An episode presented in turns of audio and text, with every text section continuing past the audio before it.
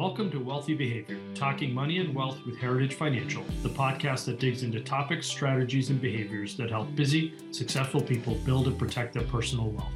I'm your host, Sammy Azzouz, president of Heritage Financial, a Boston based wealth management firm working with business owners, executives, and retirees for more than 25 years. Now, let's talk about the wealthy behaviors that are key to a rich life.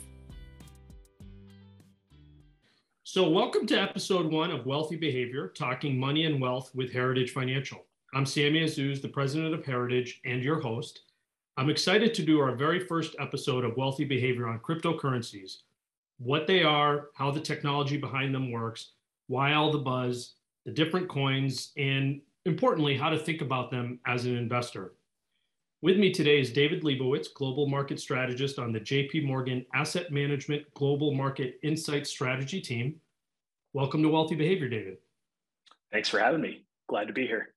Absolutely. Thank you. So, today we're going to be talking about something that, depending on your perspective, is the greatest new investment opportunity of all time, a speculative trap waiting to happen, something investors love, something friends of mine in the industry can't wait to stop talking about and that topic is digital assets and cryptocurrencies.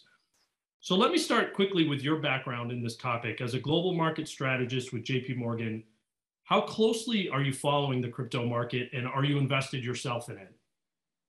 So um, we we are following it very closely, mostly because it continues to come up in in pretty much every client conversation that we have uh, across both the retail and, and the institutional spectrum. Um, we actually wrote a, a, dedicated paper on the topic as part of our uh, 2022 long term capital market assumptions, which came out uh, at the very end of, of last year. And we've been giving presentations on the topic. We've been working with colleagues in the investment bank who actually focus on, on blockchain for the purposes of the uh, of the broader business itself. Um, so it's definitely an area where we've been spending a lot of time here uh, over the uh, over the course of the past uh, past couple of, of months. Um, I, I, will say though, you know, working for for a big bank, um, I, I, am not personally in, invested. Um, compliance has, has put up a handful of hurdles, but um, that doesn't mean that that, that won't change here uh, at some point down the road. Got it. Great. Thank you. Uh, you know, my first question really on this is I think when these first gained notice, people started talking about them. They went by the term cryptocurrencies, but now I'm hearing a lot more the term digital assets. What's the difference, and does that really matter? So I, I, think for you know the average individual, and then I'll kind of share our, our take on this. Um, the biggest difference between a, a, cryptocurrency and a digital asset is that most people believe that a cryptocurrency is a, a digital token um, that is tied to some unique blockchain. And so, you know, very similar to the way that before the euro, uh, every country in Europe had a different currency. Um, every different blockchain has a unique token associated with it, and that's really where the idea of, of cryptocurrencies um, has has come out of. Digital assets, you know, people tend to use that term to refer to things like non fungible tokens or NFTs, uh, which I would say are are more of a traditional asset and, and less of a, a, a, currency. But you know, in general, we're, we're not fully sold that cryptocurrencies are actually currencies. Um, my background is in economics. When I think about a currency, I think about it as a, a store of value, a medium of exchange. And you know, the reality is, I can't go downtown where I live in Connecticut and buy my morning cup of coffee and pay for it using, say, Bitcoin. At least not yet. And so, you know, there are a number of other differences as well in terms of you know who secures the the network, um, how does it derive its value. I think we're going to get into a lot of that over the course of our conversation today. But you know, to me, these these are really all digital assets. Um, the biggest difference between, say, again, an NFT and and a cryptocurrency or a crypto asset is really you know whether or not it is the unique um, token of of a given of a given blockchain. Got it. Okay, well that makes a lot of sense. And the one that people talk about the most uh, is probably Bitcoin. Um, that has kind of come to be interchangeable with cryptocurrency let's talk a little bit, if we could, about how many coins there are, how many of them really matter, how similar or different are they? Uh, for example, I know that Bitcoin has a finite supply, but that's not maybe the case for all the other coins, right? That's that's exactly the case. So, um, you know, there are a plethora of of cryptocurrencies out there in the current environment. Um, you know, arguably too many for for any individual to to keep track of. Uh, on on a daily basis. Um, the way that we think about it is, you know, th- there's obviously a very broad universe. We tend to focus on the more liquid uh, tokens, the ones that are more heavily traded, um, and really just thinking about it as a share of the overall market capitalization. You know, you have about 50% of, of crypto market cap split between Bitcoin and, and Ether, with Ether being the token tied to the Ethereum blockchain. Um, you, you then have about another quarter um, which is comprised of, of different tokens like Cardano, Solana, Tether, Polkadot, XRP. I'm sure that means very little to, to a lot of our listeners, but it gives you a sense of how many different um, coins are, are actually out there. And, and, importantly, you know, when we think about the crypto universe, a lot of the names that I just mentioned are, are very different from things like Dogecoin. I think the way we we split this up in our minds is we say, okay, you know, what, if any, real economic value can we tie these tokens to? You know, so in the case of, of something like Ether, um, the Ethereum blockchain has the ability to run smart contracts. Those are rules based applications for processing information. To me, it seems like there is real value um, in that type of technology. You know, again, you, you, think about something like Dogecoin, which is based on the meme of a dog. Um, you know, debatable how much value that that token will will have over time. But um, you know, there there are a lot of different cryptos out there, and and they each have their own unique um, set of, of fundamental traits. You know, you mentioned Bitcoin and you mentioned the supply. There will only ever be 21 million Bitcoin in circulation once it all has been mined. Um, that's simply the way that that the application, that the code uh, was originally written, and you juxtapose that with something like Ether, where there's effectively an infinite supply, right? The reward ebbs and flows depending on how much activity there is on the network, but you know over time, there's just going to be more and more Ether that that is created and, and becomes available um, for people to to use in order to to have these transactions processed or to invest in uh, which is what we see a lot of in the current environment. And so, you know, to us, it's there. There are a couple of things that we always try to focus on. You know, what does the blockchain that this token is associated with really do? Does it create any real economic value? And then, obviously, we look at some of the more technical aspects of these of these digital assets uh, in terms of their their trading turnover. Gives us a sense of their liquidity. Uh, we're obviously always looking at the price, but again, you know, lots of moving parts here beneath the uh, beneath the surface. Yeah, definitely. So let's maybe take a step back before jumping forward. Uh, we've chatted a little bit about this already, but you know, what is a cryptocurrency? If you're explaining it to somebody for the first time, and what's the blockchain technology? What do those things mean, and how do they connect to each other? Absolutely. So I'm actually going to answer that that question in reverse because I think that, that that's a little bit easier way to, to wrap your head around the whole thing. So um, if we take a step back and think about what a blockchain is, um, a blockchain is, is nothing more than a database. Um, and as we all know, a database is a collection of information that is stored electronically. Now, the biggest difference between a blockchain and a traditional database is, is simply in the way that the data is structured.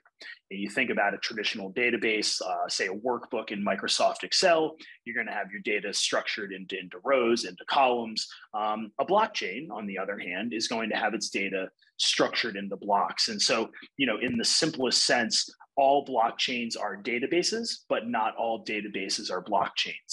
And in the current environment, blockchains are used, uh, they're primarily used um, to track cryptocurrency transactions. But there are a lot of real world applications here as well. And, you know, two come to mind. Um, the first is an example, uh, actually, uh, the example of Walmart. So Walmart uses a blockchain for quality control in its produce business.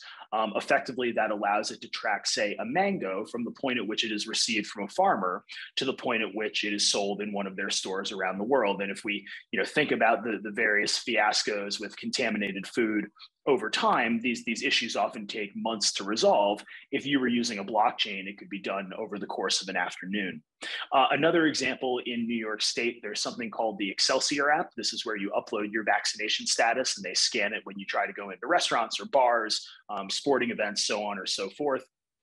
The Excelsior app uh, is actually based on a blockchain, and that's where they're aggregating all of the, the information uh, on who's been vaccinated, who's been boosted, so on and, and so forth. And so when you start to think about blockchains in, in that sense, you realize that they are a, a pretty tremendous way of not just storing information, but processing information and processing transaction as, as well. Now, there are public blockchains and there are private blockchains uh, or, or, permissioned blockchains is, is really the industry term. Um, you know, a private blockchain, the, the token that's associated with that it's debatable whether it's going to have any value. You know, private blockchains are things that corporations build for processing data internally. You think about a public blockchain like the Bitcoin blockchain or the Ethereum blockchain. Well, you have all these miners out there who are processing these transactions, right, and trying to validate these transactions. They need to be compensated in order for doing so, or in, in, in uh, response for for doing so. And so what happens here is the tokens that are associated with those public blockchains begin to have value. You know, again, I'd go back to the example I used earlier. To me, each blockchain is like its own country and it has a unique currency associated with it. So if you want to go and do something that that only a, a specific blockchain can actually do, right, then there's value to that transaction being processed. There's therefore value to the currency. And that's how we really try to hone in on where the fundamental value uh, of these currencies, you know, may actually may actually lie. Which there's a ton of volatility, and I know we're going to get to that. But as we try to look through the noise, um, that's kind of how we think about think about doing so. How long have blockchains existed? So, blockchain technology has been around since the early 2000s. Um, Bitcoin really hit the ground in, in, I believe, 2009.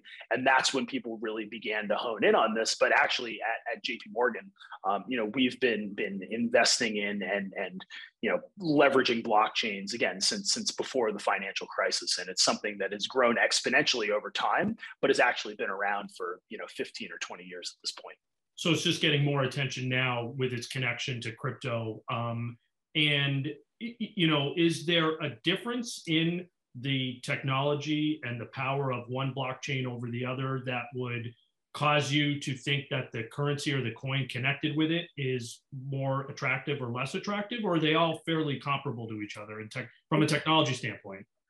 So from, from a from a basic technology standpoint, they're all pretty much similar, right? You basically have these these miners who are trying to validate the transactions by solving a very complicated equation or puzzle, right? Crypto and, and cryptography and cryptocurrency. That's kind of the link there. Um, so from a purely technological standpoint, they're all pretty similar. I think where the differences begin to arise is in what the blockchains almost specialize in. So coming back to some of the names that I mentioned earlier, um, you know, Solana is is a blockchain that primarily operates in the decentralized finance space, right? So the way that that that blockchain is built really caters to to DeFi specifically. You think about something like Cardano, uh, on the other hand, and, and that really is aiming to provide a more secure scalable and efficient experience relative to other blockchains. Um, you think about something like uh, Polkadot, which is really meant to allow for the cross blockchain transfer of different digital assets. And so you begin to think about these individual use cases. That's where we start trying to derive what the underlying value may be. Uh, but from a purely technological standpoint, you know, all of these things effectively operate in the same way.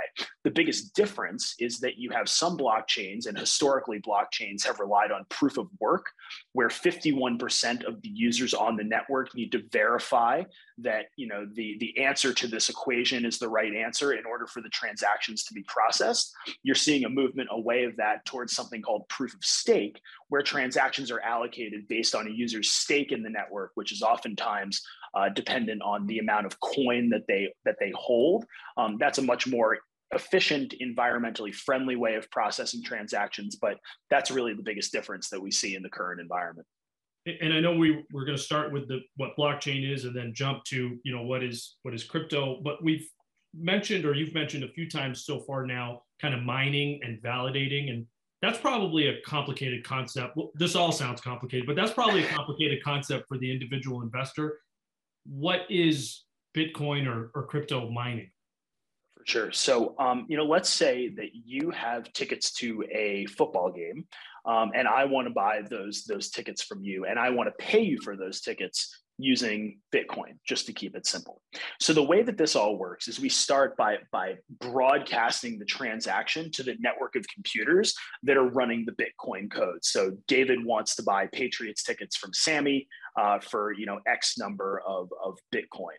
Um, what then happens is our transaction gets bundled up with other transactions. And these miners then work to solve very complicated equations that effectively produce a unique string of digits and, and letters that is um, unique to that collection of transactions.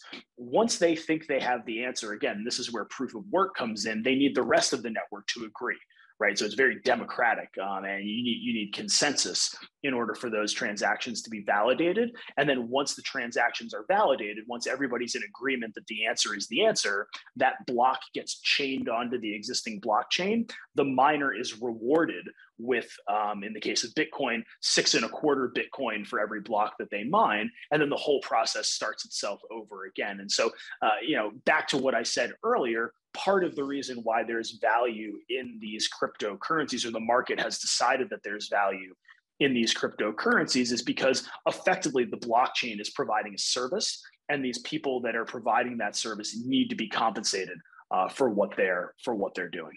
And how long does that validation process take? And i forgot in your example if i was buying tickets or selling them but how long does the seller wait until they've received their you know validation in their currency so the answer is that it depends um, and it depends on how much activity there is on the network at any given point in time. Not only is there the reward of you know the miner receiving crypto for for validating the transaction but there are also a number of other fees that oftentimes get layered in there um, to the overall to the overall process. Um, but what I would say is that you know the transaction time does vary when the network is busy. Um, it tends to take longer, and this is actually a perfect kind of way to circle back to my point earlier. Of these are very much assets and not necessarily currencies. You know these numbers are going to be precisely wrong, but Visa processes something like four thousand transactions per second, and Bitcoin processes four right? So the scale here is completely different. Um, that said, it can become a self-fulfilling prophecy, and the more people you get, you know, mining and, and verifying and participating, you know, arguably the more transactions that are able to, to be processed. Um, but this is one of the things that that has caught the attention of the regulators because the system can get kind of clogged up, if you will, um, when there is a lot of activity on the uh, on the network. Understood. And so, is your sense, and, and maybe this is still too opaque or, or vague is that people are using it as an investment or are they using it as a currency? So I think it's a little bit of both. Um, I do think that you have a, a, group of individuals who like the idea of a decentralized network, um, you know, an anonymous network. They they like kind of all of the, the a very secure network. They like all of the things. There are a lot of things I should say uh, that crypto brings to the table. That said, you do have people that are purely viewing these as investments, and, and that's particularly true in the institutional investor community. You know, hedge funds will will trade anything with volatility, and over the past 10 years, Bitcoin has had an average annualized volatility of more than 250%. And so you just really have to take a directional view on these assets if, if you're a speculator or an investor. And that has led an increasing number of players to come in, particularly from the hedge fund community, um, and not only trade the, the underlying digital tokens, but but now we're seeing more and more activity actually in the private equity and the venture capital world um, in terms of funding a lot of these companies that are building the underlying blockchains, uh, which, as we discussed earlier, have have you know very different uh, use cases depending on the way that they are uh, depending on the way that they're constructed. Yeah, and I'm glad you brought that up because I did want to touch on the the value and the volatility think that obviously, as you pointed out, and I think we're defaulting a little bit to Bitcoin as a just an easier uh, example, but this I think applies across the board. I did see something saying that you know it was five times as volatile as gold, four times as volatile as the S and P 500. What gives any given coin its its value, and and why has it been so volatile? So I think that this is where you know the the thinking cap really needs to to to get put on because in the most fundamental sense, I mean, these are their commodities, right? Their prices are based on supply and demand. A Bitcoin is worth what somebody will give you for it at, at a given point in time. And the way that we've started to think about this as we've seen more and more growth in, in blockchain and you know as a result of that growth in the number of digital tokens that are available for investment is you know can we tie what this blockchain is doing to some sort of income stream in the real economy because if you can tie these things to cash flow now you can begin to value them very similar to the way that you would you know run a dcf analysis to, to value um, to value equities. And so um, there are more and more ways of coming up with, you know, an intrinsic value for these, these assets, particularly the ones that operate on blockchains, which are able to be tied to the real economy. I've seen some speculation as to what the long-term value of Bitcoin should be, kind of comparing it to gold, looking at the stock of Bitcoin versus the stock of gold, making a whole bunch of assumptions. Um, to me, that's the ultimate hand-waving exercise um, I like it much more if I can tie it to a cash flow and then figure out what those cash flows are going to be worth in the future. Understood. And and it's that is kind of getting into the investment case or um, the difficulty of an investment case. That's been the challenge so far. Uh, you know, I, I think we've we've chatted about this briefly. You can really invest unless you're speculating. You can really invest in a couple of main ways, and one is just do individual price discovery, figure out what a security should be worth, and decide whether you have an attractive entry point or not. The other way to do it is if you're going to take more of an asset allocation approach and you know try to forecast the long-term return of something, how correlated it will be to other investments that will be in your portfolio, and what return expectation you could uh, attach to it going forward. Both of those are still extremely difficult to do with crypto and digital assets. Uh, it, yes or, or no, I guess your thoughts on that. And is it still kind of in that speculative realm because of that? So the, the answer to your, your question is yes. Um, sizing the position is is next to impossible because you know as you noted, if you think about portfolio construction and and you know a uh, mean variance optimization framework, um, basically what you need as inputs are an expected return, an expected correlation, and an expected volatility. Um, very difficult to forecast things where the volatility is is wildly unstable, and as you said, multiple times that of the S and P. Uh, very difficult to forecast the correlation when the correlations are equally unstable uh, over time. And again, you know, from a return perspective, I could come up with an expected return, but if the market decides that they don't like Bitcoin, um, supply and demand are going to win out versus you know my my theoretical view and so we actually um, as just kind of a thought exercise said well instead of trying to predict the future let's just use the past. And so we ran uh, kind of an optimization analysis using look back windows and, and historical data. And what we found is that if you use the three year look back window versus a five year look back window versus a 10 year look back window, you ended up with wildly different uh, recommended allocations because the numbers have changed so drastically over all those periods of time. And so for that reason, I, I do think that it's still somewhat speculative. We see people using it in portfolios. And again, we're, we're not saying that this is a bad thing, but to me, the kind of overarching uh, principle, if you will, is that if you're going to invest in these assets, you need to be okay with the value going to zero.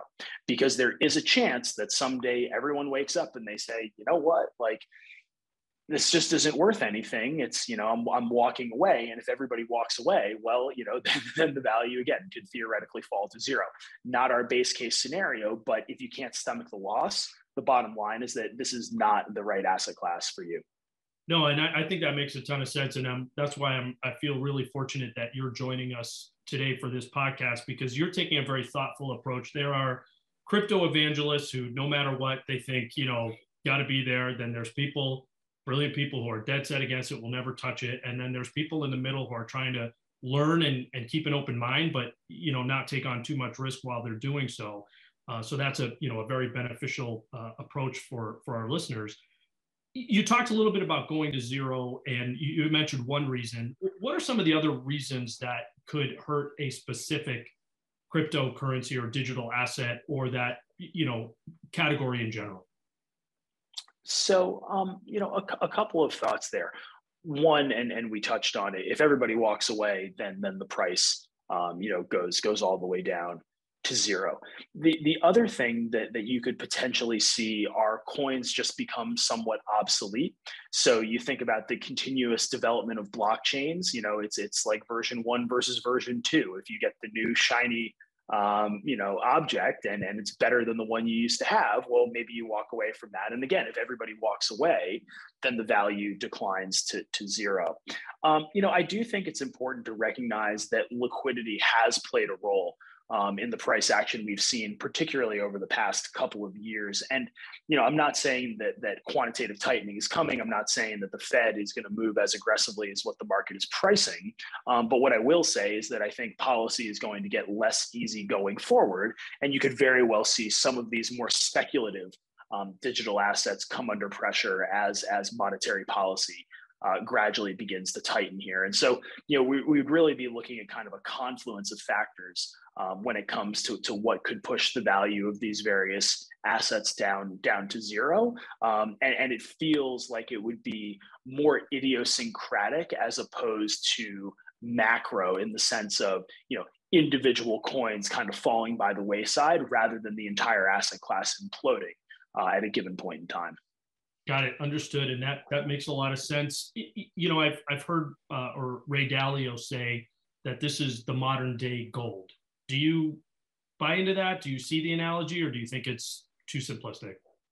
I, I think it's a little bit too simplistic. You know, the first point I would make is that it's not really correlated to gold, so tough to tough to see how it can be the new gold. But I, I understand why people draw this comparison. You know, limited supply, um, you know, kind of a, a currency type instrument. Um, I think that there are a lot of nuances. And again you know we believe that the real value is in the blockchain. And so you know you begin to look at some of these other tokens and something like ether where the supply isn't capped. Well now i'm struggling more with why that would be um, like digital gold. I, I, sort of understand again the Bitcoin comparison, but I, I, think it's much more than that. You know, to me, this is another sleeve that has been created within the commodity complex more broadly, and I do believe, um, you know, pretty pretty adamantly that over the course of the coming years, people are going to be talking about investing in crypto right alongside their conversations about investing in things like copper uh, and other traditional um, traditional commodities.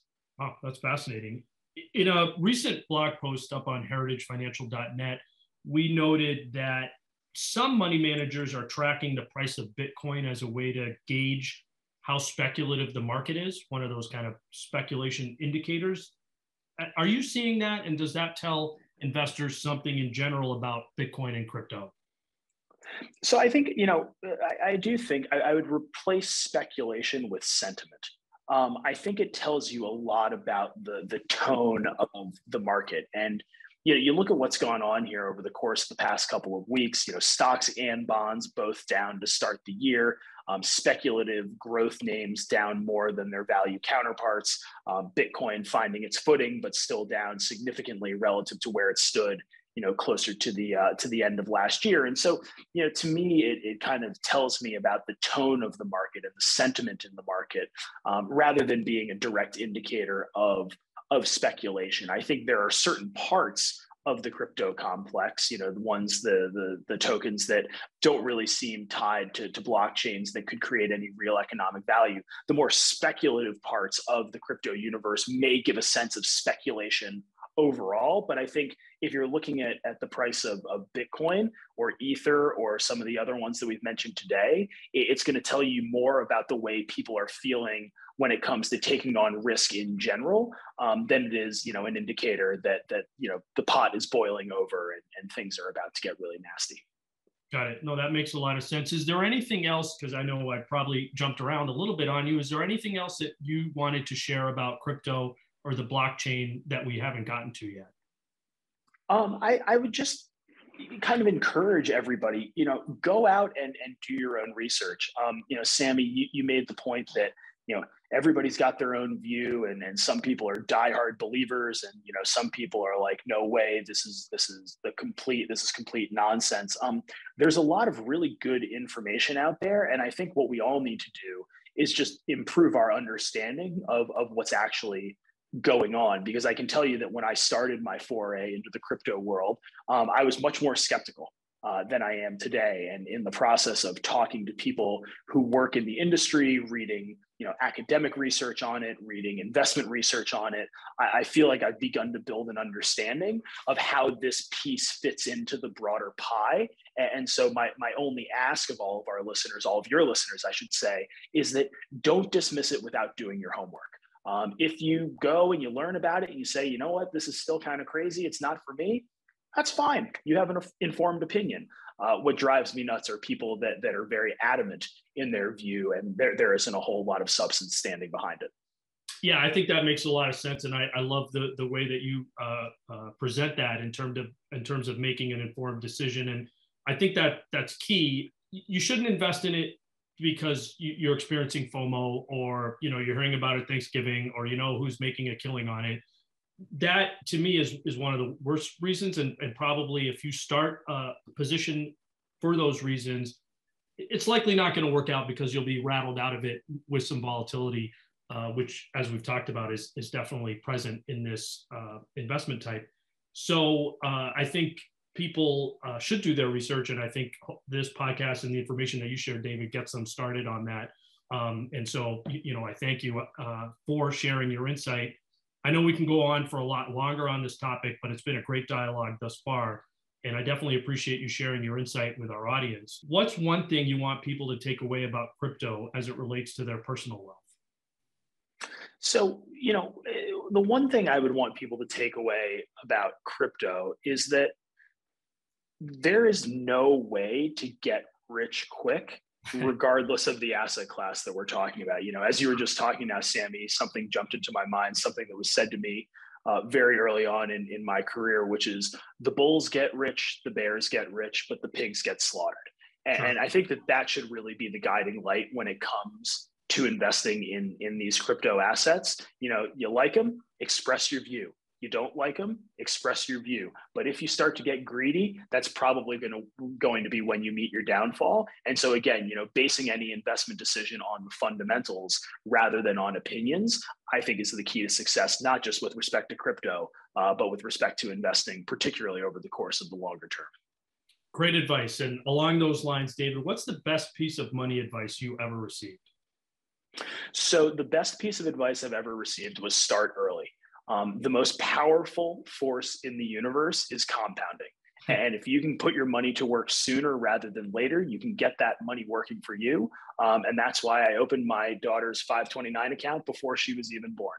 You know, now she's three. We've got a couple of years ahead, but you know, let time be on your side when it comes to investing, because if you can be patient, you will enjoy more success, uh, particularly in the long run. That's great stuff. Awesome. Thank you very much, David, for joining me today. And thank you uh, for sharing your insight. My pleasure. Thanks again for having me.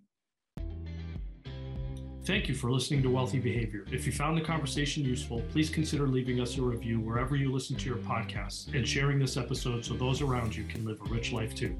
For more insights, subscribe to our weekly blog at heritagefinancial.net and follow Heritage Financial on Facebook, Twitter, and LinkedIn.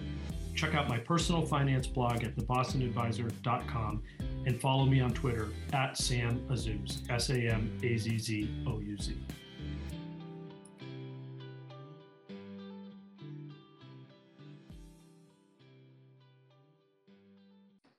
This educational podcast is brought to you by Heritage Financial Services, LLC, located in the greater Boston area. The views and opinions expressed in this podcast are that of the speaker, are subject to change, and do not constitute investment advice or a recommendation regarding any specific product or security.